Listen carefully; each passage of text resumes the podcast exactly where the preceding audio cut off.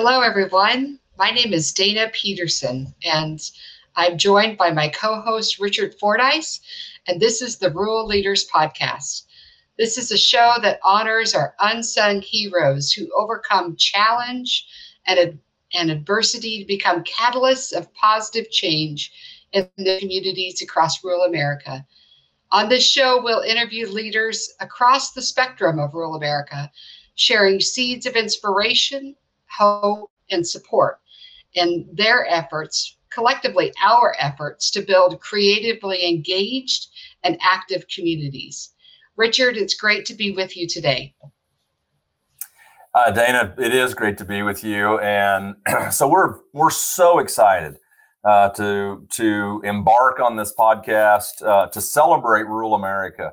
Um, you know, one of the things that we talk about is what we hope this podcast accomplishes is that we inspire folks, that we equip folks, and then we literally have the ability to call to action um, improvements in communities across rural America. You know, I, I'm I'm from rural America. Dana is from rural America.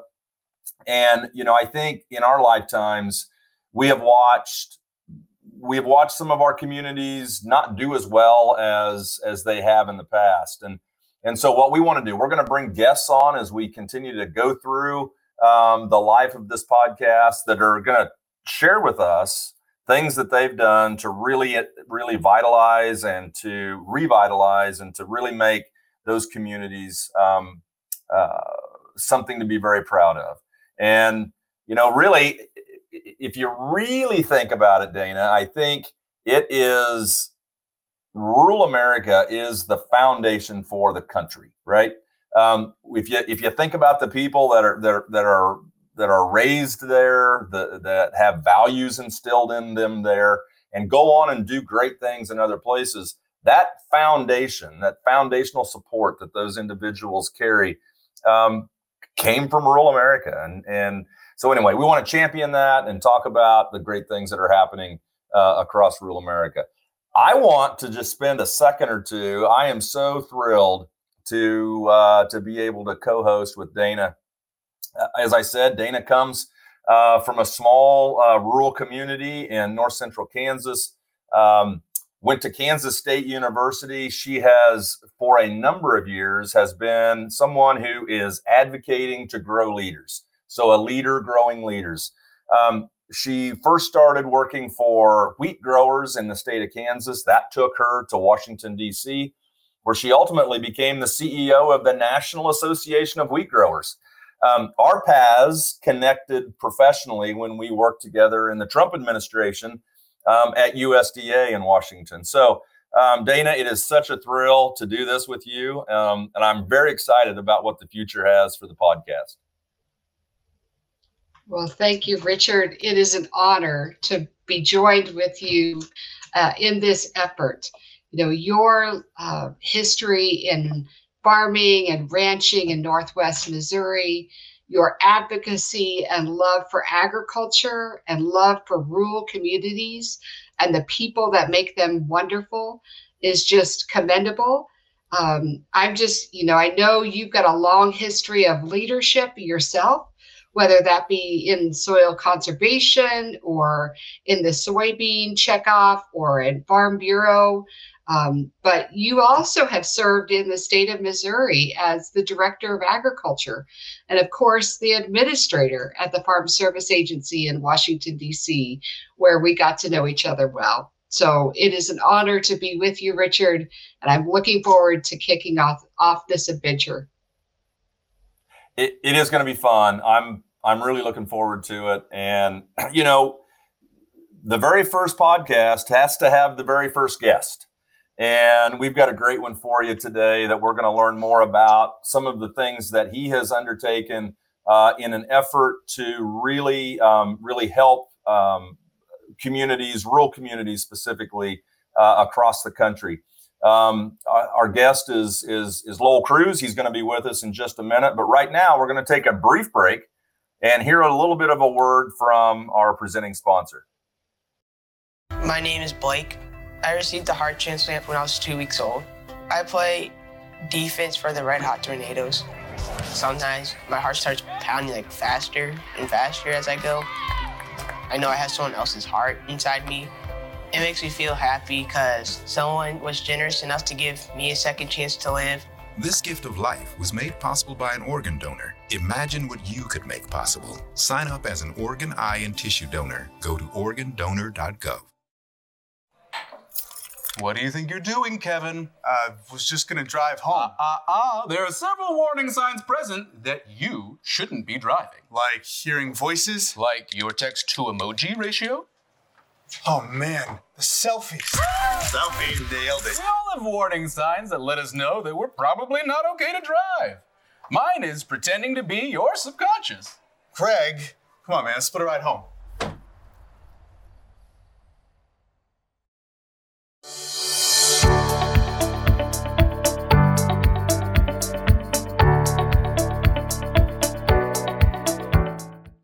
Hello, everyone, and welcome back to the Rural Leaders Podcast.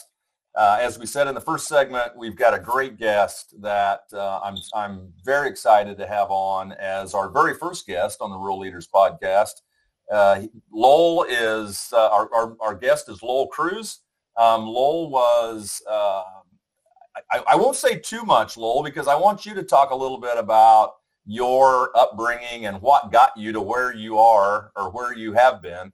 Um, but Lowell was uh, was born and raised in a small community, rural community in Iowa, and uh, had a lot of opportunity along the way. Ultimately, was the um, was the chief administrative officer or the administrator for Heartland Health, uh, which was a regional healthcare system headquartered in Saint Joe, Missouri, uh, but had other locations around. And and Lowell, um, again, my friend, it's great to have you on the, the very first podcast. Uh, Lowell's going to share with us his vision and uh, his his thoughts around an, uh, an organization and an effort called Communities of Excellence. And so with that, Lowell, we'll, we welcome you into the podcast. It's, again, great to see you. And I know everyone's going to be excited to hear what you've got to say this morning. Cool. Thanks. Good to be here, Richard and uh, Dana. So. Uh, yeah, I grew up on a farm in Lake City, right outside of Lake City, Iowa, and my interest generally was in raising hogs, and that's what I thought I was going to be doing with my career. And then I just happened to decide to go to college, and when I got to college, I thought I'd want to be a hospital administrator. So I did that for forty-five years and retired twelve years ago. So I spent a dozen years in Minneapolis and then seven years in Rochester, New York, and then came to Saint Joseph in nineteen eighty-four. So the last assignment was I was here for twenty-five years as a C E O, and basically came back because we still have our farmland up in Iowa that our parents have left me and my two sisters. This happens to many families, and and we wanted to come back and be closer when our parents were still alive. So we ended up here, and glad we did. We serve a large rural area in Northwest Missouri, so that's kept me connected. And uh, so anyway, good to be back, and that's how I really got to meet Richard, because we live in the same area basically. With regard to uh, Communities of Excellence twenty twenty-six, uh, and I will tell you that the twenty twenty-six is just a number we put on the end of it to coincide with the two hundred fiftieth anniversary of our country. The conversation that drove this idea uh, started in January of two thousand ten. I had just retired. My friend Rick Norling, who lives in San Diego, had just retired. He was also a healthcare executive and a Minnesota grad with me. Uh, we got together for two or three decades. And both of our organizations had become involved in the quality movement and, and adopted the Malcolm Baldrige Quality Framework as our management model.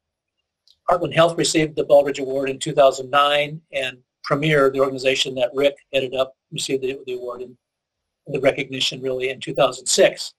And basically what Baldrige is, is a it's a management, leadership, governance system that basically helps improve virtually every aspect of an organization. It came about as a result of the National Quality Act in nineteen eighty-seven, when our manufacturing sectors were having uh, competitive issues with Japan and Germany, and Congress was concerned about our inability to compete with these new high-quality products that were coming out of Germany and Japan, and got a little bit anxious about that. And so Ronald Reagan and Malcolm Baldrige, who was then head of Commerce, uh, began talking about this issue.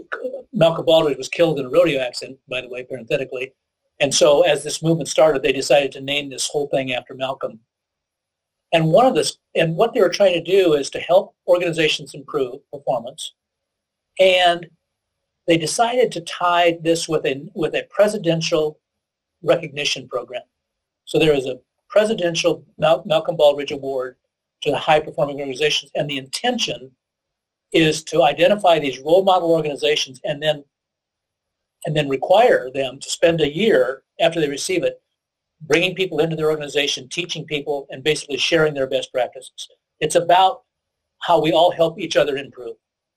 When the when the Quality Act was started, it was just in the for-profit sector, large manufacturing, small business, uh, for-profit companies. Healthcare and education came along in the late nineties when our sector in healthcare and the education sector said, we probably need a piece of that. We need to figure out how to improve our performance as well. Then in two thousand five, government came in. So now there's a sector, all six sectors of our economy are covered by a framework. It's just, it, it, the program rests inside the National Institute of Standards and Technology, inside of commerce, obviously. And in, in NIST, everything is about quality and measurement, what have you. So it's a logical place for it to be. So anyway, we uh, I became very interested in quality movement in, in, in healthcare early in my career. And when there was a chance, in fact, we adopted the Baldrige Framework in Saint Joseph at Heartland back in uh, probably ninety-three or ninety-four, before there was uh, a healthcare sector. And, and uh, but we just adopted the language out of manufacturing. You, you know, you just change the words and it's the same thing. So uh, it just dramatically improved our performance, dramatically. And I just watched, and the thing I always like telling people, roughly right, the same people were there when we were in the bottom quartile of almost everything and when we were in the top one percent. It was the same people. They just did their work differently. And so, you know, you're, you're sold when you see that. So Rick and I retired, got together in January of two thousand ten, and, and kind of had one of these ain't it awful evenings where we talked about, you know, we look at what's going on in America in terms of health status, educational attainment, uh, job loss. I mean, there are all kinds of issues. And we we said, what could we possibly do about that as two re- retired healthcare execs? And, uh, and, and so Rick made the suggestion. He said, what if we took that Baldrige framework that we've seen so effectively work in our, in Rick's organization? Premier was a national organization. We had, we did, uh, we sold products or acquired products for about forty-five percent of the nation's hospitals, and used the database from those hospitals to develop the first pay, the clinical side of it, to develop the first pay for performance program with C M S. Don Berwick and Rick Norling worked together to do that first pilot, and worked exceedingly well in terms of paying for performance uh, in Medicare. And so we had this idea about, can you do that? And and and the idea was, you can take the framework, but in a, in a community, you don't have a C E O. You don't have a, a superintendent. You, in a community, you don't have a whatever, executive director. So how do you how do you build the leadership structure? How do you bring people together that aren't employed? And so we had to kind of work through all that dynamic. That's why I was so excited to see what, what you guys are doing. I mean, you're thinking about the same thing. So we decided to start working on this framework uh, in two thousand eleven. Uh, we brought a lot of people together from Baldrige and the academic communities, and we decided our pilot communities would be Northwest Missouri, where I live, and San Diego County, where Rick lives. So we thought, you know, Baldrige works regardless of the size and complexity of the organization, just have to adopt it. So we said, let's let's see how it works in rural Northwest Missouri. Let's see how it works in in, in San Diego. You have to aggregate counties in Northwest Missouri, which, you know, is kind of difficult periodically to get rural counties working together. And you have to disaggregate in an urban community like, say, well, I think San Diego has three point two million people, and so they have to divide it into smaller groups. And over the years, we've been building out the framework, adopting the language to where in two thousand fourteen, we set Communities of Excellence up as a national not-for-profit organization. We selected five or six communities a year uh, to join us and help teach them how to use the framework. Um, it's a three-year curriculum. We what we knew is that everybody was working, and so we had to introduce it over time and help them learn how a new method is. So that's what we've been doing. We're now at about twenty-five communities, somewhere roughly right in there. I believe that Congress is poised to make this the seventh category eligible for the Baldrige Award. Uh, this, the House has actually already approved it. The Senate's not quite there yet, so we're still working on that. But again, the idea is you introduce the idea of systems thinking, quality principles in communities. You teach that stuff. And then at some point, if one community becomes the seventh category, a community will be designated as a Baldrige recipient. It's a pull strategy to bring other people serious about improving their circumstance, it, and, and then we just basically help each other. That's what Americans do, kind of thing. It's, I call it advanced citizenship uh, with a structure around it. And so my particular interest is in how you do this in Northwest Missouri. And we in Northwest Missouri adopted this, and it's been working on it maybe five years now. So they've got an outstanding uh, approach to teaching and motivating rural communities working. We, we struggled with all the issues about competition. Some communities are interested, others aren't. Uh, but we thought, you know, there are certain things you have to think regionally about, and then there are other things you have to act locally. So the principle is we all have to work together on certain things. But individually, the individuals, the communities still have to take it. It's just like students. You know, you can teach everybody. Some students will do better than others in their careers because they because they do. And so, but we're here to help everybody succeed. But on my particular interest and on the work we're doing in Northwest Missouri is about rural America. Well, that's wonderful, Lowell. Thank you for explaining that. I think one of the things that has intrigued me about your initiative is how you say that communities are run by the people who show up. And I could really identify that in my small town in north central Kansas. You know, the, the event is organized by the people who come to the committee meeting. And so the people that show up may or may not have the skills or expertise, but they're willing. Um, how does Communities of Excellence really help people who are willing? Yeah, that's the common denominator. They show up and they're willing. Some people show up because they've been elected to the city council. Some people show up because they're the school superintendent or the hospital C E O. And others are just volunteers. And but however, they, whatever reason they showed up, they're valuable to this process. And so you, and the thing that's interesting is everybody speaks a different language. We're we're taught how to lead if we're a school superintendent. We're taught how to lead if we run hospitals or if we're the city manager. And they're slightly different versions of that. And we tend to function in silos. We do. We have a chamber of commerce. We have whatever. Uh, And so the way it the way it helps, everything happens in the community, whether it's health status or whether it's educational attainment or housing. All the dots connect in the community. But it's like in any organization. You have departments and service lines or whatever it is. So you so I think of a community as like, that's the name of our company. Uh, the company is called Bethany, where Richard lives. But Bethany is made up, the company is made up of several departments, the school system, the hospital, whatever. It's just like in our Heartland Health. And so you get all these people together. Now, it is not quite as easy when you don't have somebody that says, okay, this is the direction we're going. So the way we do, what we teach in the curriculum is how you, it's leadership and strategy, a lot of, lot of stuff around values, a lot of stuff around uh, uh, common common principles of how we lead, collaboration. Collaboration is a skill. We're taught to compete always.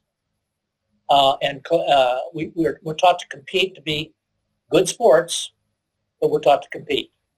And when two rural communities start competing for the same whatever, it's hard to get them to collaborate, but they have to collaborate on certain things in rural America to survive, whether it's educational attainment or workforce development or utilities or broadband, all the things that you guys know about. So the, what, how we help them is we help them understand that that's important. And that's why the missions, when I was reading, I went to your website uh, and to look at what you're trying to do and looked at what we're trying to do. The connection is just very powerful. And if we can help each other succeed in our individual missions, that's the kind of collaboration that we want to encourage inside of communities. I don't want us to compete at all. I want us to help each other succeed. You know, Lowell, when I think of When I think of rural America and think of rural communities, you know, the first thing that kind of comes to mind are these um, are these amazing, fantastic towns that, um, you know, so I'm from Northwest Missouri, and and the um, thirty-six corridor is the, what what do they call it? The the Avenue of Genius, because um, Mark Twain and J C Penney and um, uh, Walter Cronkite, you know, they all had influence across the across thirty-six highway. Yeah. So anyway, when I'm thinking about thinking about rural communities, there is a lot. There's a lot of things there that are that are positives that that people can seize upon and, and promote and, and do things. But when we talk about communities of excellence, it's not, it doesn't stop at the city limits, correct? We want to, that community is the community. It's the farmers that are out in, um, you know, that are farming outside of town because they're doing business in that local community. They're business people there. Um, and so this idea, you talked about kind of a regional approach and how there has to be collaboration sometimes and competition sometimes. But there also has to be an inclusion of everyone within that community. I think I remember you saying that in the past. Yeah, clearly. The community isn't defined by the city limits. It is, a community is whatever a community says is their community, what their uh, shopping patterns are and where their employees come from. So uh, it, it varies, but it's up to the community to define who they are and where they're, where they're going to focus. We pretty much can say there's a seventeen county rural region in Northwest, I'm not including the Buchanan County, but the seventeen rural counties. That's pretty clear. Uh, but we have to pay attention to the surrounding area as well. So, um, yeah, it's it's up to the community to define their community. And then if that's, they should put a stake in the ground and say, we're going to worry about this geography, this community, and it, let's say it's by county. There's one in, in Northwest Missouri, we have two pilot, two pilots, one going in Albany, and one going in Clinton County, I believe, the whole county. And so, I mean, that's good, but we're also working at a, in, in terms of educating the region at a, at a regional level. It's the community, it's the Northwest Missouri Community Foundation that serves as the backbone for this effort. They work in all eighteen counties, right? But so their curriculum and their, and their process of teaching happens for all of them. And we partner with Extension, the University of Missouri, to make sure that we're leveraging each other's skills and what we can bring to the table. And the, and the Department of Agriculture has been very generous in terms of grants along the way to help fund some of this stuff. Um, but no, it's, um, it's at some point the community has to decide what is our community, and then you then you start figuring out what's going on in that. And the first thing we ask communities to do once you decide, do an environmental assessment, do a community survey, do a community so that you understand what your current state is. Then it's kind of a simple, well, it's not a simple process. You say your current state, here's where we'd like to be. Ultimately, this is our vision. And I always tell people, think really big. Be audacious. And and then, uh, then you go from where you, your current state. And every system is perfectly designed to get the results that you get.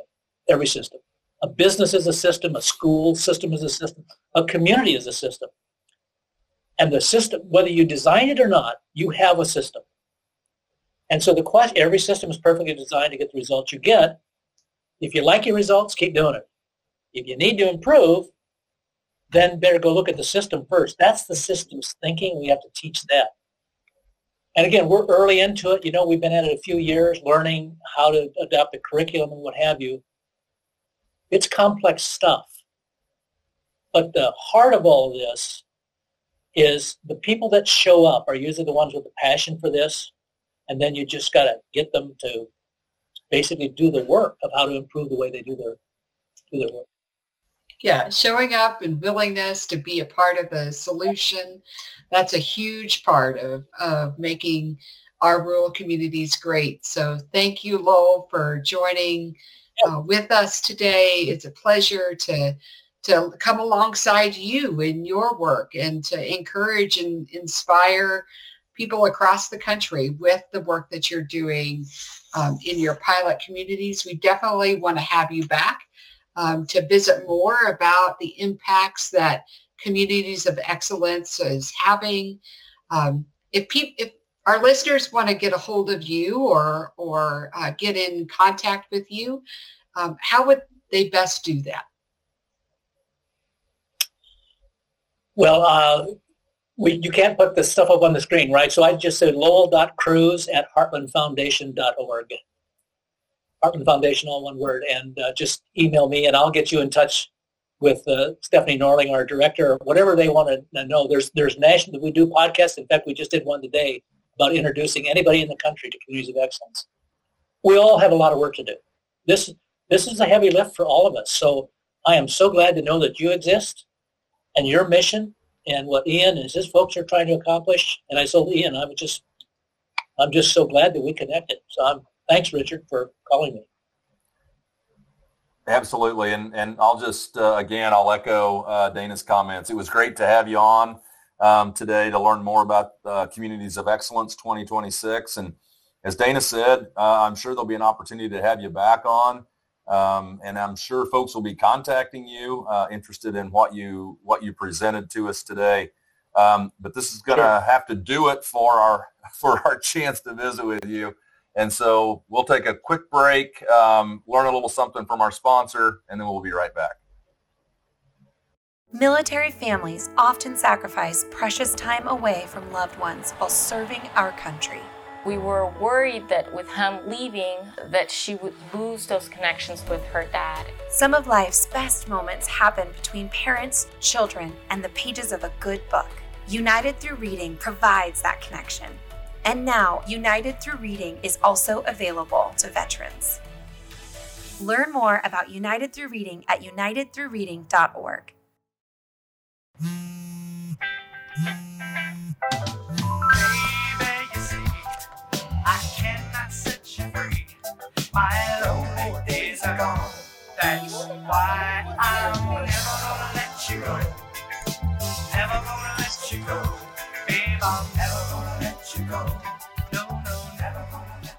Here you go.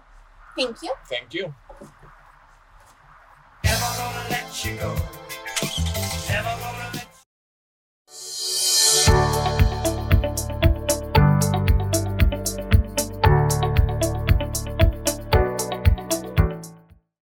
you. Welcome back, everyone. Um, it's great to be with you again, and just wanted to spend a few moments processing Uh, the conversation that we had with Lowell and Richard around Communities of Excellence. You know, I think uh, one of the takeaways that I have is that communities are built by the people that show up, and that um, those people, regardless of their experience or uh, their skill set or their expertise, really can make a difference. Um, by utilizing a framework like Communities of Excellence, uh, we really can pursue quality and excellence in rural America. Um, as I think about uh, the, the leadership opportunities that I've had, and Richard, I know you have had as well, um, growing up, there, the excellence pieces around being able to uh, speak the same language as the people around us. Uh, being able to come up with a collaborative strategy that's inclusive, um, but yet know and discern when to be competitive. Um, some of those qualities that we learned about in this initiative really are aspects that I hope that we explore in this podcast as we hear from stories around the country of, of excellence in rural communities. You know, I think we're on, on schedule to do a podcast every couple of weeks. And so from here on out, we'll be looking for stories of, of communities who are doing great things, of communities who are inspiring hope, um, who are equipping people with the tools and the expertise to uh, to make their rural communities active and engaging and a great place to call home, a great place to build a business or or to put down roots for generations. Like I know Richard and I have long generations and long roots um, in our rural communities. And so it's really a great to kick off our podcast with Lowell today. And we do look forward to checking back in with him and Communities of Excellence to, to learn more. Oh, I, I was just going to say, I think you hit the nail on the head, Dana. Um, and, you know, having Lowell as the first guest on the Rural Leaders podcast really set the stage. As you drive through rural America, you will you will encounter communities that are thriving. You will encounter communities that are dynamic. Um, and you sometimes encounter communities that maybe aren't so much. But I know, I know there are people, there are individuals, as you said earlier. Um, you know, the, the, the local, the local community is run by the people who show up. There are people who are just looking for some help, and, and, and the help could be the help in the form of training, the help in the form of ideas, um, the help in the form of, this is how we did it. Maybe you could use some of this and do it here too. And so as we, again, as we go through this podcast, I think that's going to be what Dana, you and I are going to try to do. Um, or bring those stories to light and bring those folks to light. So I'll turn it back over to you, Dana, but I just wanted to say that um, that that there are some amazing communities right now that are doing some great things, and some that are close. They just need a little help. That's right. And hopefully with some inspiration, with some equipping, uh, we really can help rural America thrive. So I invite everyone who's listening to to connect with us, with your local, uh, your podcast station, your podcast app.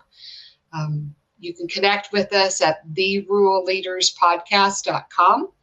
And uh, we look forward to, uh, to you tuning in to the next episode uh, with us. Um, so with that, until then, Richard, um, just hope that we have great leaders across rural America doing wonderful things for our country.